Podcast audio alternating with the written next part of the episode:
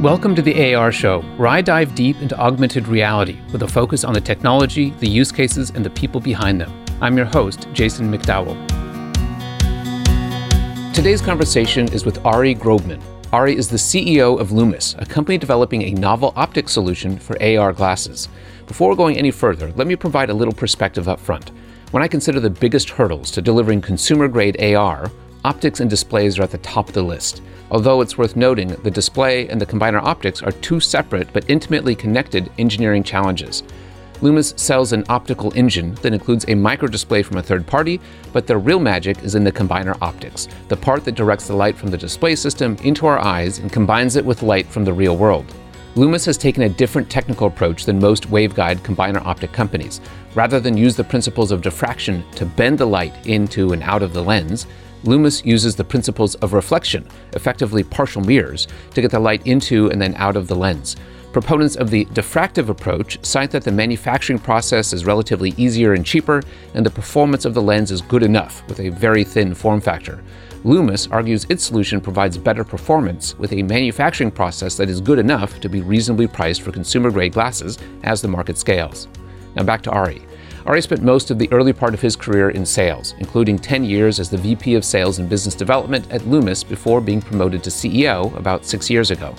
Ari has led his team through multiple successful customer engagements, advancements in R&D, and continued success in military and enterprise sales. In fact, Lumus technology is used by spinal surgeons across the US, as well as fighter pilots flying A 10 and F 16 aircraft.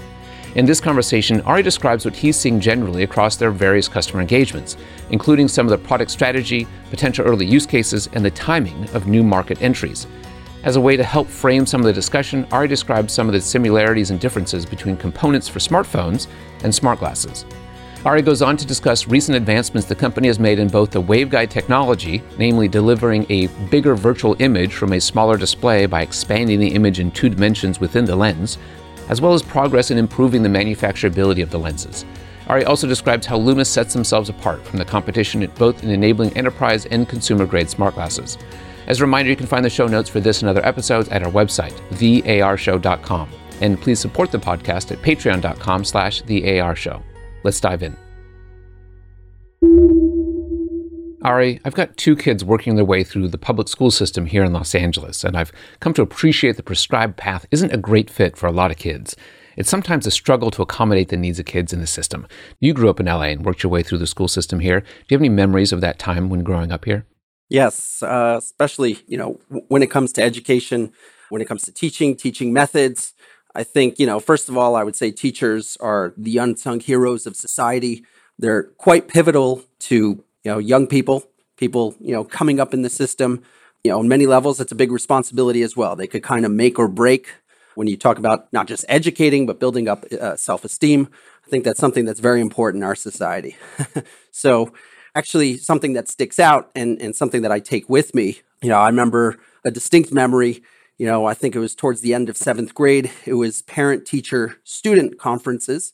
So the child is in the room, so there's no uh, he said, she said on it. Everyone's there.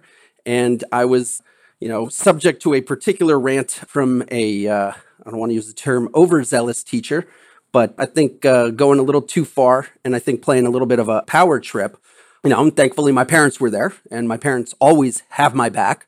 And that's something that I think is very important. And, you know, right on the spot after listening to the rant, you know, my dad didn't even look at me. He just like, I know the kid. He's like, I hear what you're saying, not buying it. And, you know, without going into the gritty details of how uh, articulately he put her in her place, the key takeaway I got from that is having somebody who's in your corner, somebody who backs you up, now, many cases that, you know, can and should be a teacher, I was very fortunate that irrespective of, you know, the good teachers or bad teachers along the way, I definitely had, uh, you know, fantastic parents that were in my corner, definitely helped build my self-esteem, you know, helped me push forward. I think shortly thereafter, within a few short months after that, I ended up saying, okay, you know what, let's move to the next level. And I ended up skipping uh, eighth grade. That's something that I take away, you know, very much. I try to incorporate that in my parenting. I've definitely had my run ins with principals and teachers as well. If I thought they were uh, taking things in the wrong direction, and very much let my kids know that I backed them up. Uh, but that's something that I think we also take to the company and my management style.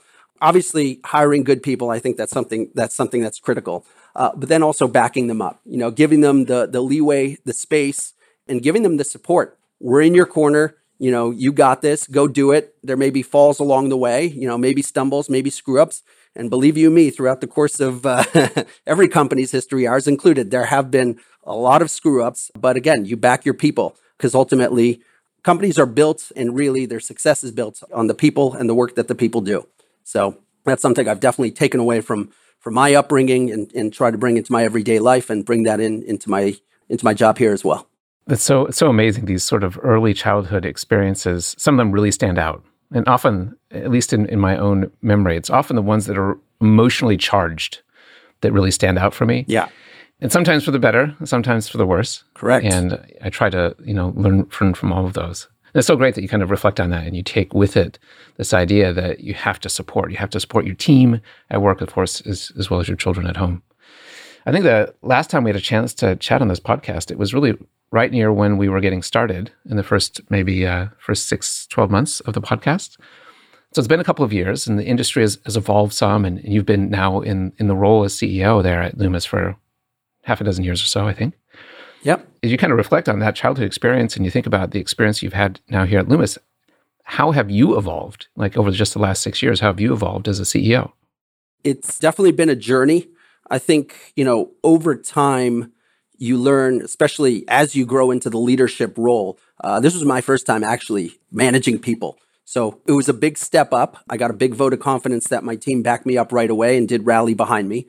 Uh, there's a lot of things that when you're kind of in my different position in biz dev, there's a lot of things you just take on yourself. I think learning to, you know, trust the people and to delegate and and and and you know hands off. Okay you got to take care of this. I can't do everything. More than that you're actually the domain expert in this.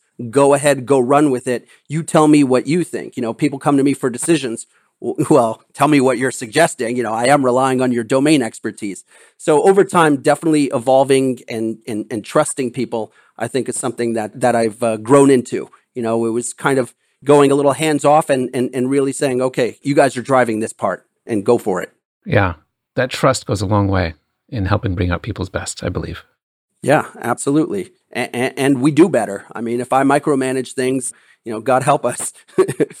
So in the in the last handful of years, you know, Lumus was already involved in a number of smart glasses or AR glasses or projects back in you know 2017 ish or so when we maybe had our first conversation. But over the last handful of years, you've continued to evolve the technology and you continue to engage with even a broader range of uh, the largest of the large tech companies who are pursuing opportunities in this space. And I thought maybe we could spend a few minutes digging into your perspective on what you're seeing from what they're doing. And maybe we start with this this notion of the overarching strategy. What is the overall strategy or set of strategies that you've observed kind of emerging from these large big tech companies? So there's a couple things there. First of all, you know, in terms of our evolution, I'd say, you know, we are always best in class when it came to image quality, efficiency. I think, you know, where we needed to up our game in order to be relevant for the consumer market is to be able to work on form factor and also to be able to push hard on manufacturing and being able to get to consumer price points. I think in parallel, we've seen that migration, or we're seeing, at least from our perspective, that migration with the top tier companies, where this was looked at as a, you know, in the beginning, more of a enterprise kind of play. And, and certain companies may still make their foray into you know professional applications but ultimately the eye is towards a more broader consumer reach. So from the industry side, we're we're seeing and feeling that push in that direction, and from our side, uh, we knew we had to make a couple key steps in the technology in order to be a lot more consumer friendly, uh, namely uh, when it comes to form factor and manufacturing capabilities. Yeah, we'll definitely come back to the kind of the evolution in the your product itself, but we can stick just for a second here longer on this and so there's a lot of investments happening across these tier one, these big tech sorts of companies. Be- beyond kind of the shift, and certainly we saw the early introduction from Google was initially anticipated, hoped to be a consumer product, begin, but then survived as an enterprise product, right? The Google Glass. And we saw from Microsoft this consistent investment we have at least had seen in the, in the past, consistent investment in the, into the HoloLens product line, which is very much focused on enterprise. But now we see all of this effort behind the scenes, at least we get hints at, peeks at the effort behind the scenes from these other companies to build something that's consumer oriented. Within this set of consumer products, are there different classes of products or different target markets that they're anticipating or you're kind of you are anticipating through your work with them on the consumer side? Well, you know what they're thinking based on the specifications, you know, that that are getting put on our table. So we kind of see two camps. There's the super lightweight data snacking AR, what Google Glass, let's say, should have been, you know, just more elegant, look like a real pair of glasses, but, you know, relatively lower field of view, uh, minimalistic data overlay.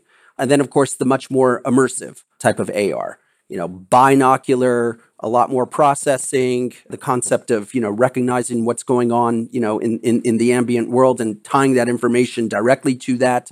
Um, and then different levels in between. You have your super immersive where you know you're talking about gaming or you know first person shooter games you know well you'll need something like 80 degrees you'll have something more like you know in between that 50 60 degree sweet spot and then you'll have you know the the lighter weight you know less than that you know 40 degrees or less and in many cases just one eye now it's interesting to see that you know several of the companies we're talking to are actually attacking that market from multiple angles you know, the super lightweight and the more immersive.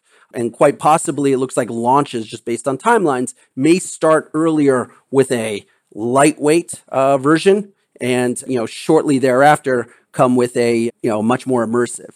And, and this is something that we're seeing across the board. So I'm not giving any you know any companies uh, you know particular secrets away. And I think you know ultimately that that points to the fact that everyone wants a more immersive AR it's how we get there, how we educate the market. I think, you know, starting with the path of least resistance, super lightweight, easy on the battery. Let's educate consumers to start wearing something. Let's make sure that there's value in that product. Let's get them used to charging that device every night. And then, you know, they love it. A year and a half, two years later, boom, here's your glasses. We're taking it up a notch. And, and, and I think that is, you know, relatively speaking, a, a pretty smart approach. The other thing I'd say is we're all going to be a lot smarter after these launches happen. You know, we're going to mm-hmm. find out what works, we're going to find out what consumers want. Once we open up to developers, you know, we're going to find the real killer applications. But again, that's a whole nother subject to uh, unpack. One of the questions, maybe on the tip of most listeners' minds, is when. When might we see this first batch of the of the earlier, simpler version of these data snacking classes? So I should correct one thing we may see launches around similar timelines depending which customers we're seeing and depending you know what gets locked in in time. Not everyone is doing this two step approach. Some companies are just you know sidestepping and going for the more immersive. So i should put that out there. We've heard of launches as early as late next year 2024 realistically speaking from what we could see from the inside you're probably talking about mid 2025 because you know when companies give you their timeline the good thing is you know, we're very confident we won't be the bottleneck. You know, you can't blame the optics anymore. We've really come a long way. But I think just putting everything else together, you have to assume deadline slips and stuff like that. But I think 2025 yeah. is very reasonable to, you know, expect. And if I put a handful of companies together, that 2025, 2026, I think you'll start to see a lot of, I, should say a handful, at least the ones that we have a front row seat. We should start to see those and things could get pretty interesting. Yeah. Wow for so long. I think for every year that I've been in this industry, it's always three years out. Always three years, three years, three years. But now we have moved in. Now we're into well, like yeah. two years out, which is great. It's amazing. Well, uh, well welcome, welcome to my world, or our world, I should say. yeah. As you imagine, you kind of think through, you hear these conversations, you brainstorm within your own company the set of use cases and the set of devices that are necessary to support them across these sort of AR glasses. Which do you think will be the more common? We can anticipate the earlier ones will be the the lighter weights, data snacking, less capable devices. But as we have market adoption, which do you anticipate being the more prevalent? I think there's going to be more you could do with a more immersive, but the value obviously has to be there that consumers are going to take this with them everywhere they go, or at least it's going to be in their, you know, in, in their briefcase like their laptop.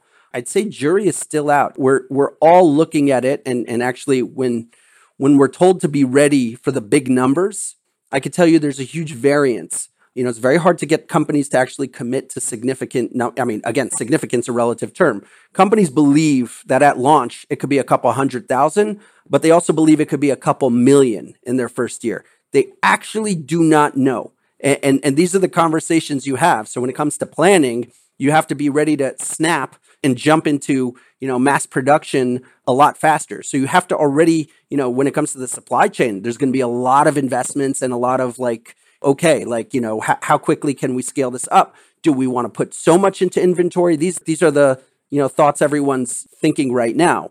Like i said earlier we're all going to be a lot smarter once product gets into market. There's going to be a learning curve. Some things are going to flop. Some things are going to be runaway hits. Which ones I wish I had that crystal ball. I'd double down and just stop doing R&D on the other stuff. But we offer the buffet table of capabilities, whatever the OEMs want, you know, we're we're there for them. So we're we're in it together with them. It'll it'll be a fun journey. One more on the kind of the, the market perspective here before we shift. But as you either kind of think internally or as you collectively hear the stories from these partners of yours, what is the collective belief that the early use case or set of use cases will be that might drive this early adoption? What's the current hypothesis? Like we don't really know until they're out there and people are using them. But what's the what's the initial hypothesis for what's going to take to get people to buy, you know, hundred thousand or a million of these things? That's an excellent question, and and it's not something that I can necessarily tell you that companies are telling me what their exact plans are. Specifically, because you know we're positioned as Intel Inside, you know, enable all the smart glasses makers with our optics they know that. They know it's an open marriage in these relationships. Again, we don't share data with anyone. We've never had any leaks or anything like that from our company. We're, we're very good about that. But having said that, most of these companies are pretty guarded in terms of the actual applications that they're talking about. I mean, things that we see based on specifications or certain companies' other products and trajectories. I mean, you, you could kind of you could kind of guess or you could actually look at you know what some of the companies have already telegraphed you know in in their marketing concept videos.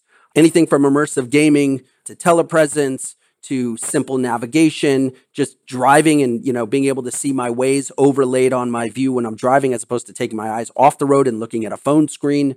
There's so many different applications so many different ways to go at it. We'll see. Wh- which one is the killer application? One thing is clear. Every one of these companies has at least one or two quote unquote killer apps that they know they have to put at launch because that compelling reason for a consumer to buy it has to be a very well articulated use case. Customer's going to shell out, you know, a couple hundred bucks, going to be the cost of a smartphone, low end, high end, again, depending on the offering, but that's kind of the expected range of these things. People have to be convinced from the marketing launch that, oh, I got to buy this thing. So that will be there. But you know, the phenomenon that you see with you know smartphones, you see it with tablets. Once you put it in the hands of the developers, things could get really fun and get really crazy, and we'll wonder how we lived without these apps uh, before. What they are, again, nobody's telling me. We could all guess. I think everyone has their own things that they're uh, betting for, but you know, I, I don't want to put myself in position to say that I actually know. We we just show up with the specs. Show up with the specs. They say do this, we we we do it. Was that a very long non-answer? Perfect. Perfect non-answer. Maybe we can take a step back and, and talk about those specs from the perspective of how Lumus fits into the puzzle. So there's a lot of pieces, software and hardware and components and and companies have been working at this for a long time, right? We had, as we noted, Google Glass has been around for a decade, believe it or not. Wow. And HoloLens has been around for what is it, eight years now or so. These devices have been out there and and there's always this expectation that hardware is going to progress just like software does, right? Or just like the number of transistors we can fit on a computing chip works. There's a steady progress towards rapid improvement. But it hasn't been the case. It hasn't been the case with optics, isn't the case with battery technology. It's a it's a different sort of grind. So maybe you can just take a step back and describe how Lumus fits into the overall puzzle for the thing that we're going to ultimately wear on our face. And we'll take it from there. So when we look at the everything that goes into a pair of smart glasses. You kind of say, you know, how is this how is this device similar to a smartphone? And on many levels, we'd posit that essentially every major component except for the display module is essentially an organ transplant from a smartphone. the batteries, the processors. Now, of course, Qualcomm will tell you, obviously, they make a very specific processor for that. But by and large, it's a similar or same technology packaged differently. Batteries, sensors, processors. You know where you need to make something that's fundamentally very different is when it comes to the display because it's a whole different medium of how you provide the information. You're you're actually putting it right in front of the eye. You have to make sure it's transparent and you have to make sure that it gives a good image. You have to now combat ambient light. Uh, you're dealing with daylight so you have to have certain power efficiencies. You're now playing the game of you know how much field of view can you jam in there? And of course aesthetics and aesthetics you know uh, comes to form factor. It also comes to how much visibility you know you have of the optical elements. You know whether you're using a diffractive or a reflective waveguide like we're using. You need to make sure that those are minimized. You need to minimize glare of the physical world. I mean, all these new problems of aesthetics come in that you know didn't exist uh, with smartphone screens. And then forward light leakage, that's another big one. Most technologies are actually projecting outward to the person you're talking to, uh, more or less what you're seeing. So, you know, in terms of social awkwardness as well as privacy, uh, they could see that. So, how you manage that light leakage, these are all critical factors that need to be tied into a system. And then, you know, last and certainly not least, these have to be affordable. It has to fit within a reasonable BOM for a consumer product. So, when we look specifically at the optics modules, uh, you have different technologies that that drive the projectors into these, but also that you have, you know, how is the image being delivered in front of the eye?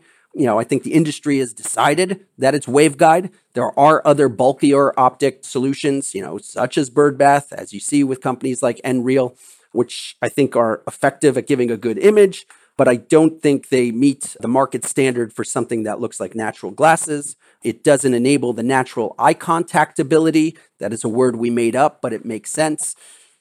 All those key factors have to go into an end product if you want a consumer to actually wear them daily. So now, when we break down, there's only a handful of companies doing waveguides. It's us and a couple of startups.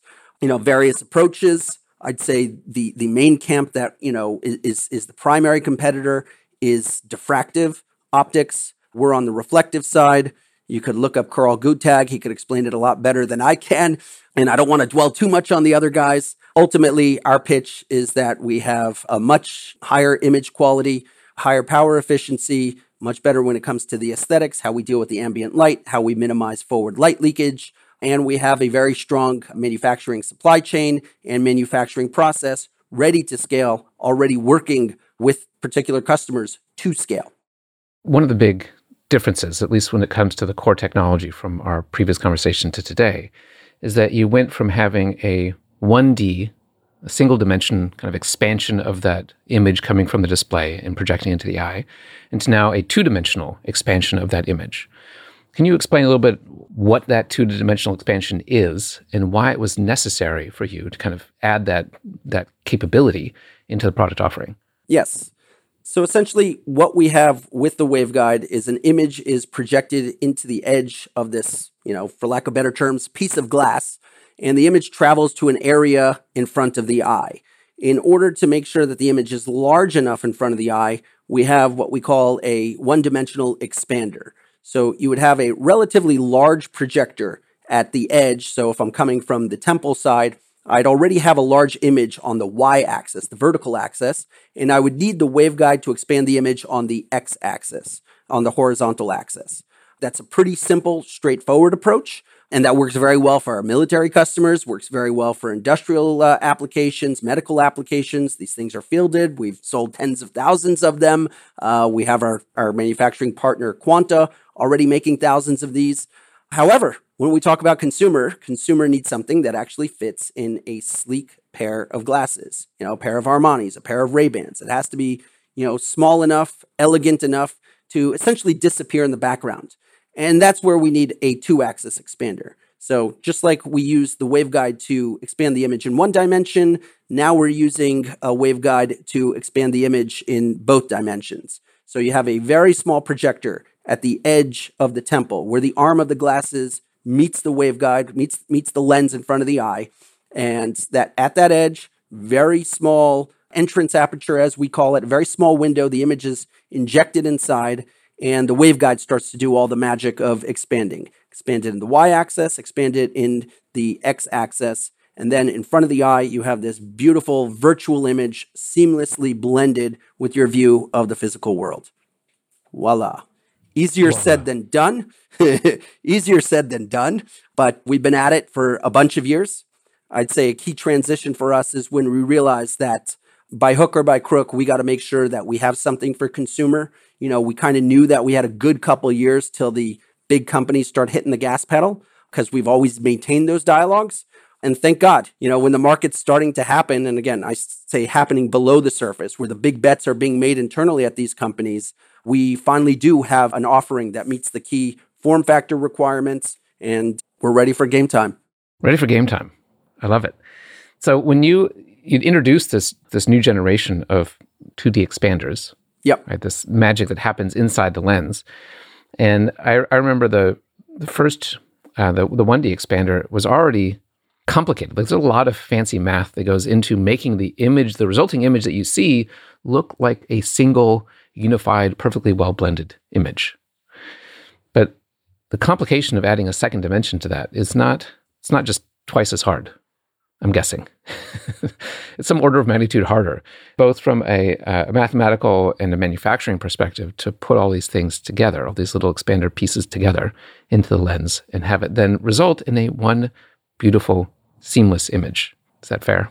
That that is definitely fair, and you know I would agree. We definitely had to uh, walk before we start driving at 100 miles an hour. But in the last decade, we've made some major major inroads in in the technology. You know, even with the 1D, all the complexities as as you mentioned, we made sure that we were able to get that to perfection. In the earlier days, there were imperfections in that. A lot of techniques needed to be honed and figuring out exactly the ideal manufacturing process, what causes, you know, little uh, a little noise, you know, if you will, in the image, root cause analysis of that, and then figuring out how to engineer that out of the manufacturing process. So you know, way back when, when you first, you know, came across our, our, our waveguides, if it's about six or seven years ago, we had already come a long way in terms of working out the kinks of first generation one dimensional expansion. That in and of itself were major steps the team uh, took upon themselves and, and really just went through a bug list and engineered everything out.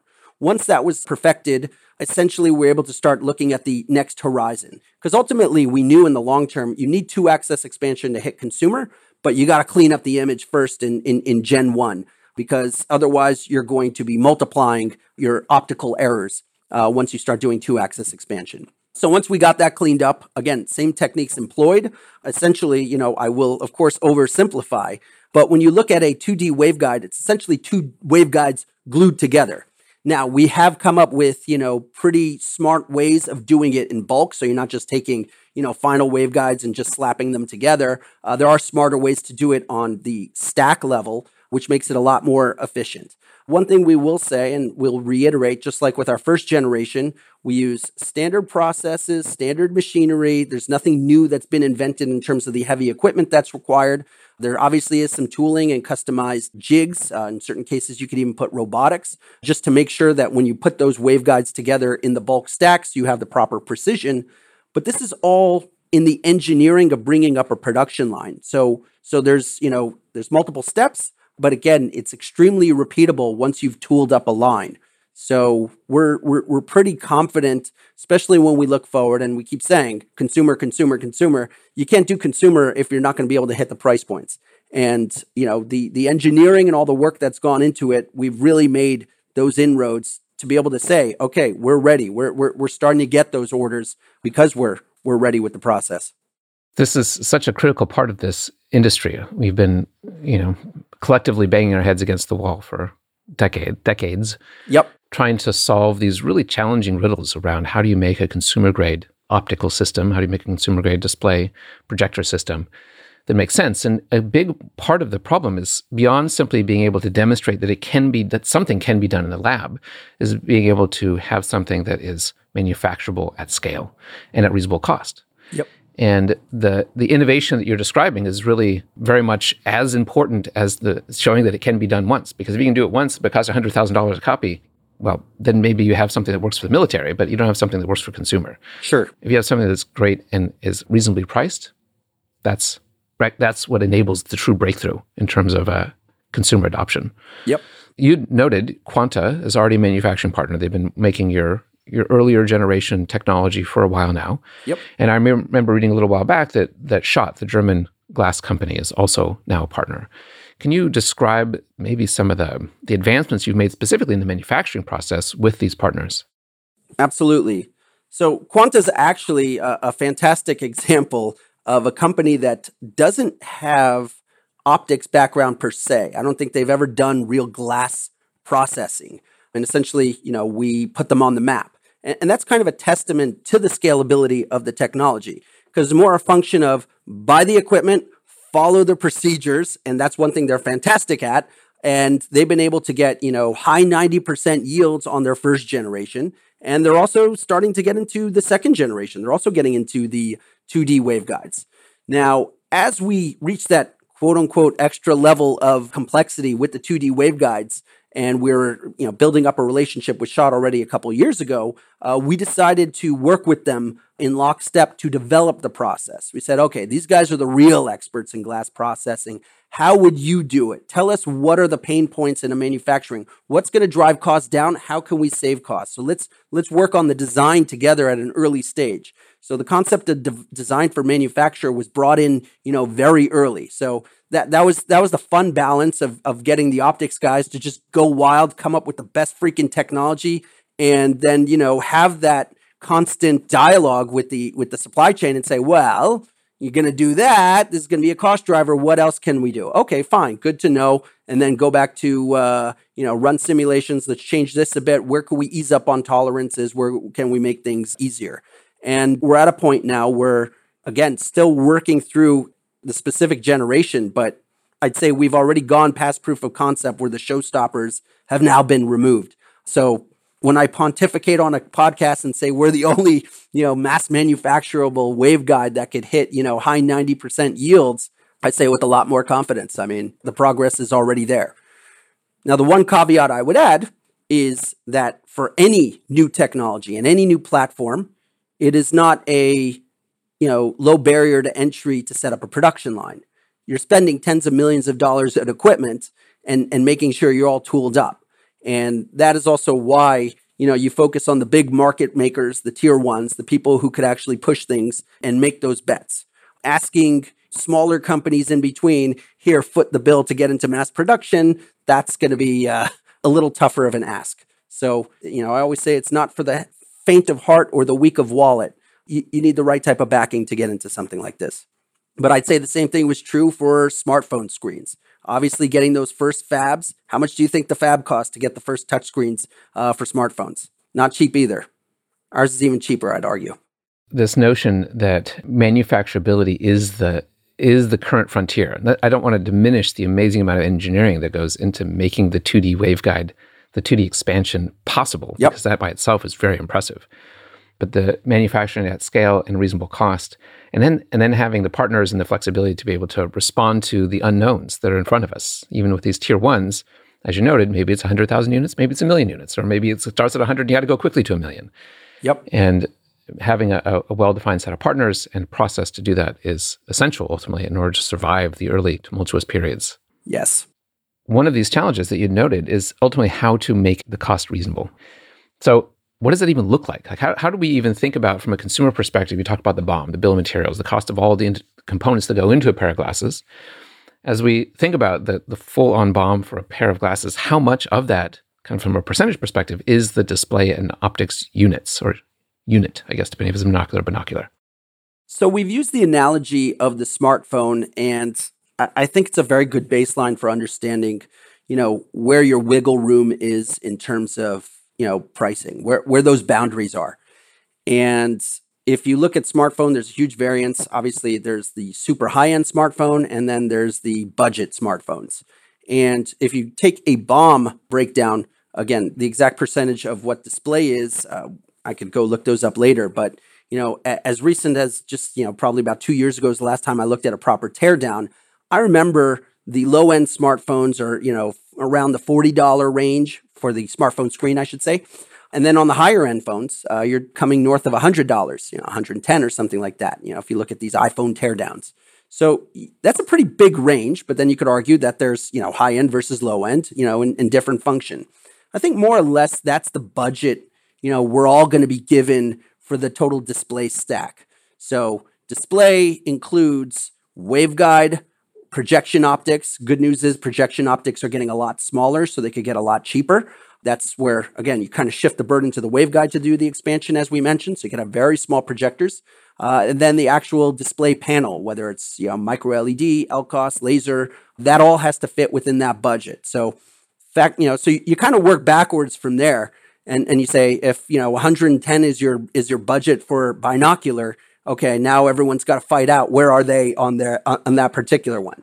Now, I am giving you numbers of something that is already at scale and selling a billion units. That product category sells a billion units. So they're quote unquote commoditized components at that point. There's going to be obviously a certain scale up period. I could argue that, you know, even the first several million will be, you know, north of that, maybe double that. Again, all the components in there. But we do kind of see, like, let's say once things stabilize after, you know, 5 million or so units that are out there, or, or you know, 3 million, I don't know what the magic number is, you kind of hit those economies of scale and then it becomes a volume game. You know, the manufacturers are also taking lower margins because they're getting better volume, et cetera, et cetera. You've worked out all the kinks in the lines, all, all that fun stuff. You know, and the interesting thing is, you know, when we talk to the supply chain, they're under a lot of pressure. You know, give us the million unit per year price, and you know they're they're they're putting out some pretty good aggressive numbers. But the question is, is you know, is the OEM going to commit to that? You know, who's eating the cost if they don't sell that? You know, so there's there's that that kind of back and forth that's that's going on, uh, you know, behind closed doors. But they're good conversations to have. The good news is, is put your money where your mouth is. You want to sell a couple million, we'll hit consumer pricing, no problem. You only sell a hundred thousand, it's going to be expensive consumer. Yeah, you know, that's fascinating and a really challenging and delicate dance at this stage in the market, given there's so much unknown. Yeah, and still some amount of risk, right, as we kind of continue to refine and perfect these supply chains, these manufacturing lines. Yeah, I mean, part of the trick also is that we're seeing with the supply chain is is if you make a bet and you make a line that can handle multiple products, then you know because the difference between one version of the waveguide uh, versus another, you know, theoretically a lot of those you know NREs or sunk costs of setting up a line can be recouped on on on multiple product lines, and that should also help you know, especially if we stick to specific architectures and it's just a little tooling change here or there. And that's the things that we're working through right now. You'd noted that a company to play in this space needs to be strong of wallet, which I thought was such a, a beautiful turn of phrase. But I don't see Lumus in the news much, announcing the next funding round or the next funding round. How is it that the company is continuing to fund all of the R&D, both in the product uh, itself, the design, as well as in the manufacturing? Excellent question. I ask myself this every day. I'm just kidding. We've actually had, you know, a lot of success. Again, a lot of our wins are, are behind closed doors. I'd say probably the last decade, over a hundred million in revenues from customers. That varies between, you know, ongoing military business. We don't do any kind of advertising about our military business. We did do a raise, you know, I think you mentioned it, you know, several years ago. So we've had, you know, here and there some capital infusions. We're not looking for the glitz and the glamour doing these, you know, big mega rounds. You know, hasn't really been necessary or, you know, to serve our purpose. We've more or less, you know, been been plugging away and getting various customer projects. Uh, many times you'll get a big OEM who wants to do something very quiet They'll pay an NRE, they'll do a custom pilot, you know, they'll do a bunch of things, try to figure out what works. Okay, come back, go to the, you know, go back to the drawing board. But when, you know, we've been uh, pretty successful in uh, being able to, you know, relatively speaking, not do massive raises and and keep the revenues flowing. Customer funded is the way to go if you can pull it off. That's amazing. Always, always, always. Something we kind of skipped over a little bit was this some of the details about what is possible from like a, a specs perspective with the latest two second generation of the 2D expander. Uh, I think here we just had a chance to put. I had a chance to put eyes on it at CES here a couple weeks back, and it is impressive to say the least. The second generation device, it's uh, really great. But what what are the numbers right now in terms of efficiency or field of view or some of the other kind of key numbers that people pay attention to for these for these systems? Sure. So field of view, uh, we're looking at right now. The flagship model is about 50 degrees. We obviously could do more than that. Uh, we're discussing with different customers, uh, much more than that, in fact, probably talking about up to 80 degrees while still coming in with a reasonable consumer form factor. So, you know, th- those are different concepts we're kicking around with different customers. It's something that we look forward to actually implementing in the coming years in terms of, you know, efficiency. Ultimately, I think for outdoor use, you need to be at about 3,000 nits. Some say a little less, some say a little more that's you know within the sweet spot of the 50 degree waveguide you go down a notch in field of view you could actually increase the efficiency uh, significantly it's actually pretty linear so yeah we sell to the us air force i think they're running it also somewhere about you know 7000 uh, you know nits or something like that some something crazy they're, they're they're they're they're driving it beyond whatever we spec it out to but hey it's going going good no complaints no returns yeah That's awesome. And as you you have looked and you've lived this history of Lumus now for for a while, right? Through the early days uh, doing business development, and now for the last half a dozen years or so as the CEO of the company, and you've seen this evolution from being primarily focused on on military and enterprise, and now really having an opportunity across a number of potential projects to be a major player on the consumer side as well. But as you project forward, maybe uh, there's a couple of things I'd like to hear your thoughts on. One of them is how do you describe who Lumus is five years from now? As a company, we look at ourselves on the high level, we're a display company. Now, you know, that could be a lot more encompassing than what it currently is. Right now, it's near to eye display, focused on mainly our baseline technology, reflective waveguide. That's our key differentiator. That's what we do better than everyone. And, you know, focus on your best, outsource the rest, as they say.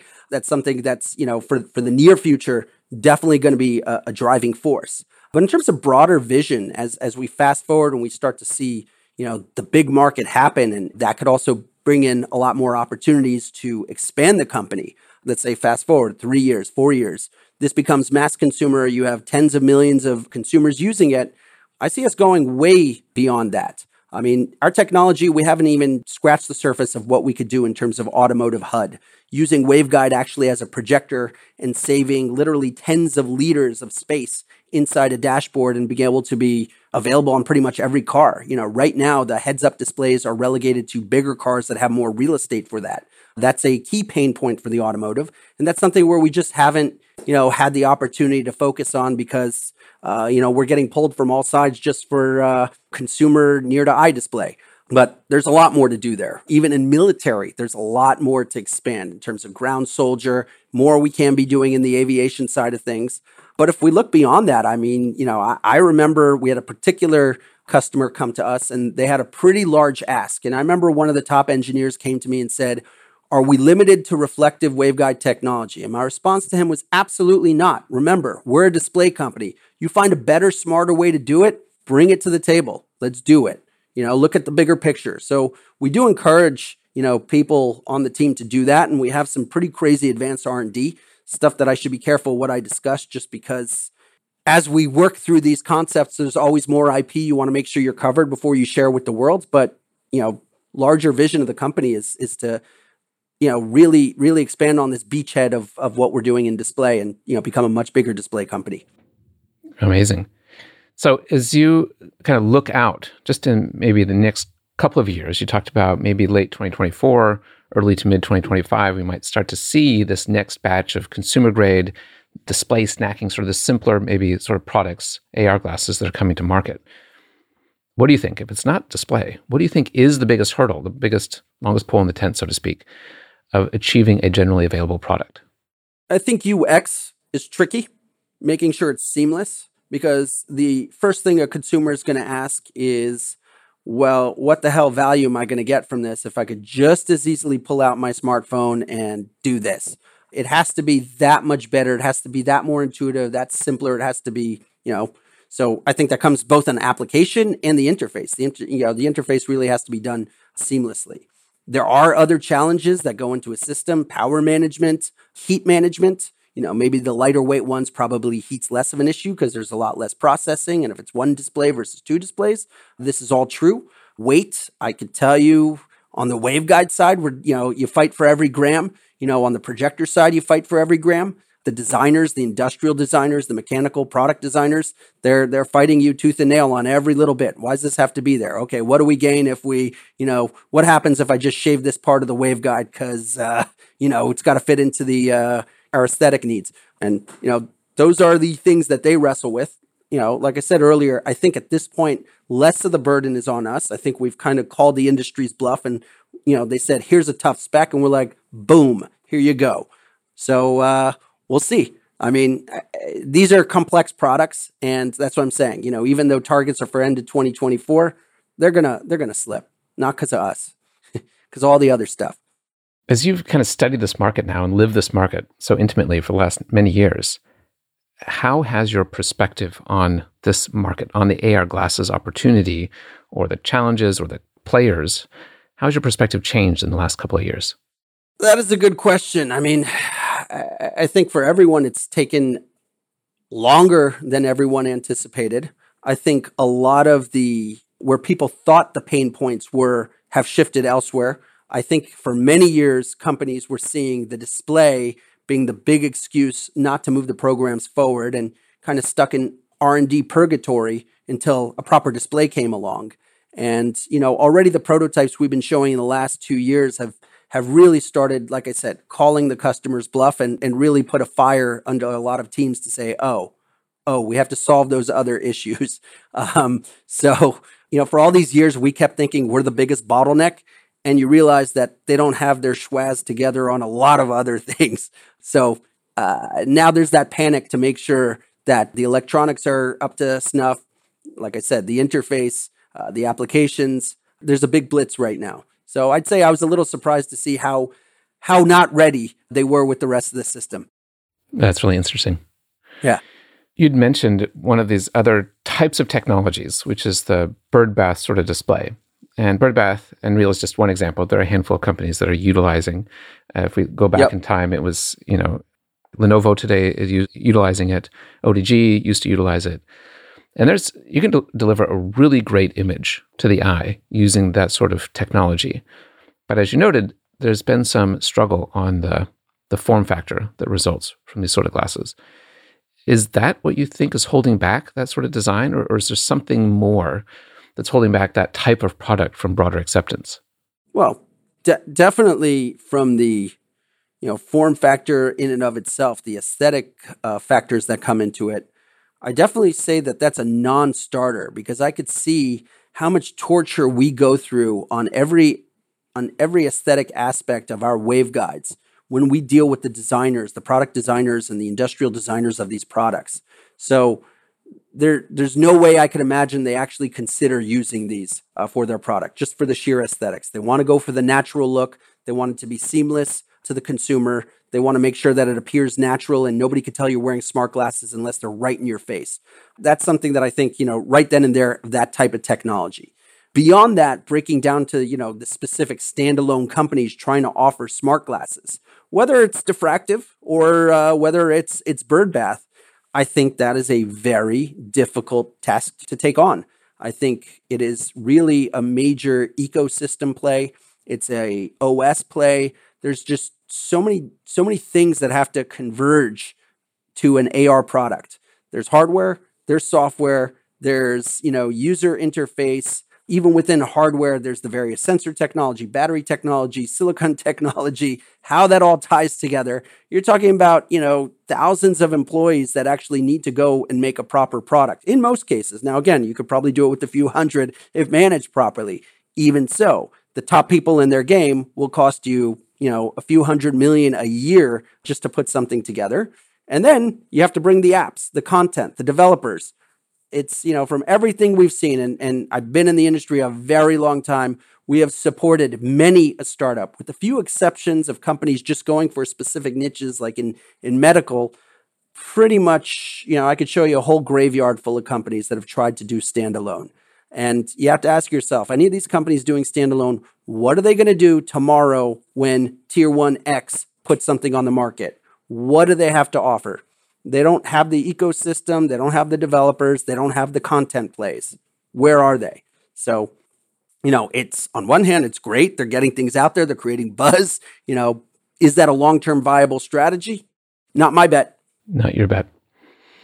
One of the other challenges that exist is one around the variability of the human body, both in terms of the size of the eyes and faces and, and all the rest, size of noses and all, Mhm. all those things, as well Position as of the ears. position of the ears. yeah, how far back are they, Yep. and how long does the arm need to be, as well as their ability to see without corrective vision.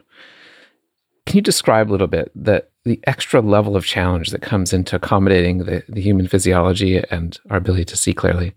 Yes. So so one of the things we get early on in the specification is this massive eye box. And you're like, why so big? The the you know, each each pupil only needs a couple millimeters, but you're like you have to factor in the varying uh, pupillary distance of the vast population. So you so you get these big challenges for massive eye box. That just throws the burden back on the optics guys. Again, it's something we've been dealing with for a long time. It's something we said, can't you just mechanically adjust or do multiple sizes? In any event, you're probably talking about for mass consumer, just because, you know, even when you go to a glasses store, men, women, Asian, Caucasian, large head, small head, even within those subgroups, you have so many different sizes. There's going to be multiple SKUs of glasses for that. With that, we probably have to make sure that we still have a very wide IPD.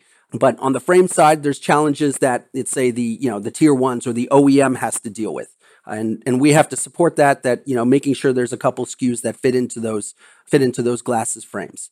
Beyond that, uh, I think you mentioned vision correction. That's a big one. You have uh, a huge swath of the population, myself included, that require optical correction. If you need glasses, what's the most elegant way to put that in your smart glasses? One thing that we're very proud of, especially with our latest architecture, as far as uh, I know, we're the only waveguide technology where you could directly bond a prescription on the waveguide itself. Uh, and that's a key differentiator because that also leads to huge aesthetic advantages. You, you don't have that Coke bottle look, you don't have to have that air gap, whereas other waveguides, in order not to break the TIR, the total internal reflection, uh, in order not to disturb the image, they need to have an air gap. And that could create additional reflections and also makes the stack a bit bigger. So in your case, you can just carve out the bit of corrective optics you need and glue it directly to the lens. Easy peasy. Yep. And beyond that, you could add other functions on, let's say, the external lens. You go outside, they could be transition lenses. It could be, you know, photochromic or it could actually be electrochromic.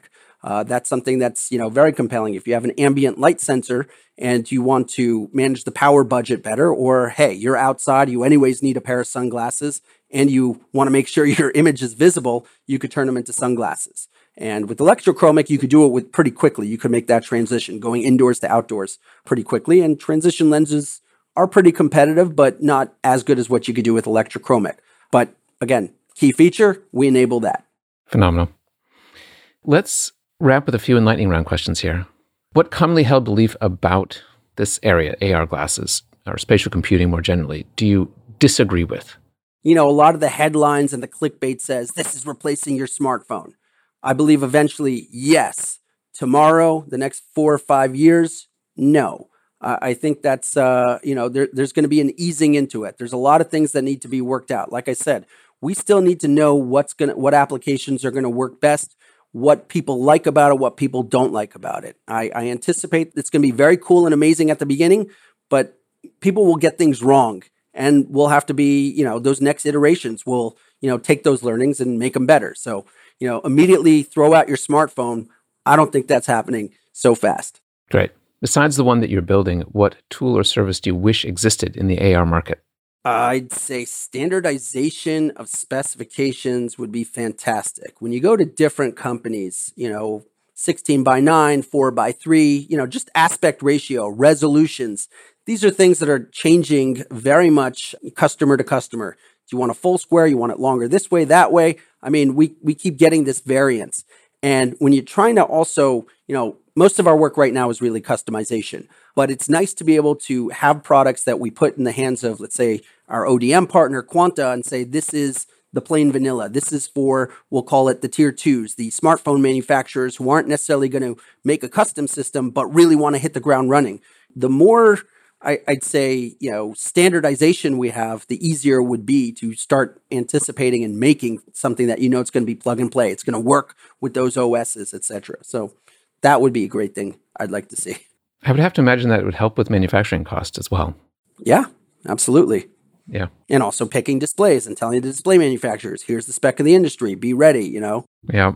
Right now, you go to display manufacturers, and pretty much everything's a customization as well because everybody wants something uh, different. That I guess works fine for now. Yep. And maybe with the next scale, it'd be it'd be fine. But the in between part is really difficult to be able to do a bunch of different SKUs like that. Yeah. Yeah. Kind of shifting gears a little, a little bit in terms of like information absorption.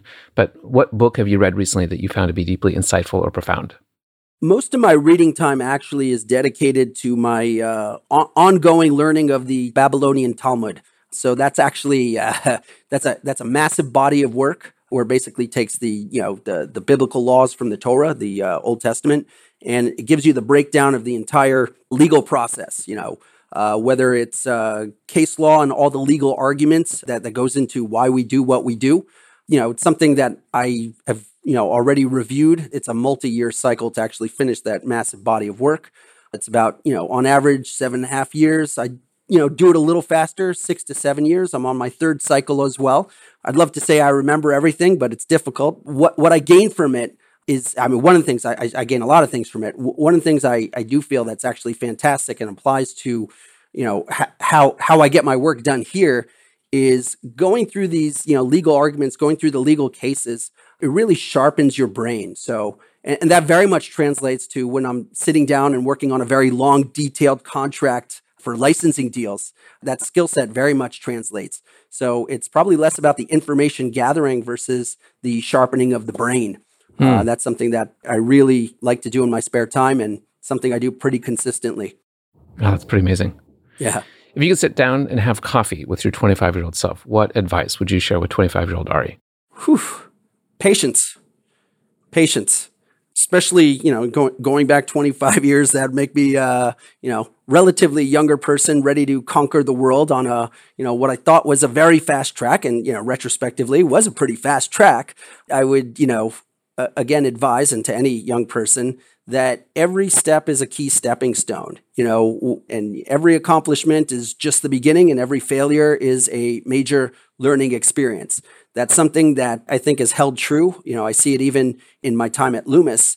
Every experience here has been a major stepping stone and i think our patience has really paid off. I think it's it's positioned us very well to really you know like i said get ready for game time but i think in general with with everything in life. The other advice i'd say is you know family family family you know s- spend as much time with the wife and kids as as possible. You know we're we're always busy and wrapped up in this professional world and you know pushing very hard and pushing the limits and it goes by very fast. Kids grow up much much faster than you think you know at this point uh, i'm a grandfather of two already and kind of trying to figure out how that happens you know That's amazing. That's incredible. yeah Uh, any closing thoughts you'd like to share? I'd like to use this platform to really, you know, give kudos in general to my team. I think many times, you know, I get the opportunity to be the face of this company, the front man for the band, but without such an awesome team, you know, with a really strong shared vision, we wouldn't be where we are. And you know, it's it's a you know very small company relative to the rest of the market. You know, we're we're being outspent and we're outsized in terms of manpower. You got thousands of people top level engineers in the field and really, you know, top quality guys, thousands of engineers with directly competing technology and billions of dollars going against our budgets. And our team, you know, time and again out iterates and outperforms. You know, when I took the helm uh, a couple years ago, uh, six years ago, a good friend of mine, Josh Wine, he had worked at McKinsey a bunch of years, then ran a bunch of companies. He actually told me, he's like, you're becoming CEO, huh? He's like, just realize, and I'll spare you the imitation of his British accent. He said, just realize 80% of being a good CEO is is having a, a great team. And you know, I'll challenge that and say no, 95% of uh, being a good CEO is having a good team. So uh, I have an amazing team. And again, we are where we are and the opportunity is right in front of us. And we're going to keep kicking butt and taking names because we have a good group of people here. Well said. Where can people go to learn more about you and the efforts there at Lumus and the rest of the team? LumusVision.com, Lumus Vision on Twitter, and you can follow me, Ari Grobman, on LinkedIn. Amazing. All right. Thank you so much for the conversation. Thank you. Before you go, I'm going to tell you about the next episode. In it, I speak with Cayden Pierce. Cayden describes himself as a transhumanist hacker working to enhance our intelligence using AI, smart glasses, and eventually neurotech. Cayden posts regularly about the current state of smart glasses and is actively developing open source smart glasses hardware and middleware solutions. He's also working on a contextual search engine to help deliver meaningful utility to the smart glasses of the future. I think you'll really enjoy the conversation, and please consider contributing to this podcast at patreon.com slash the AR show. Thanks for listening.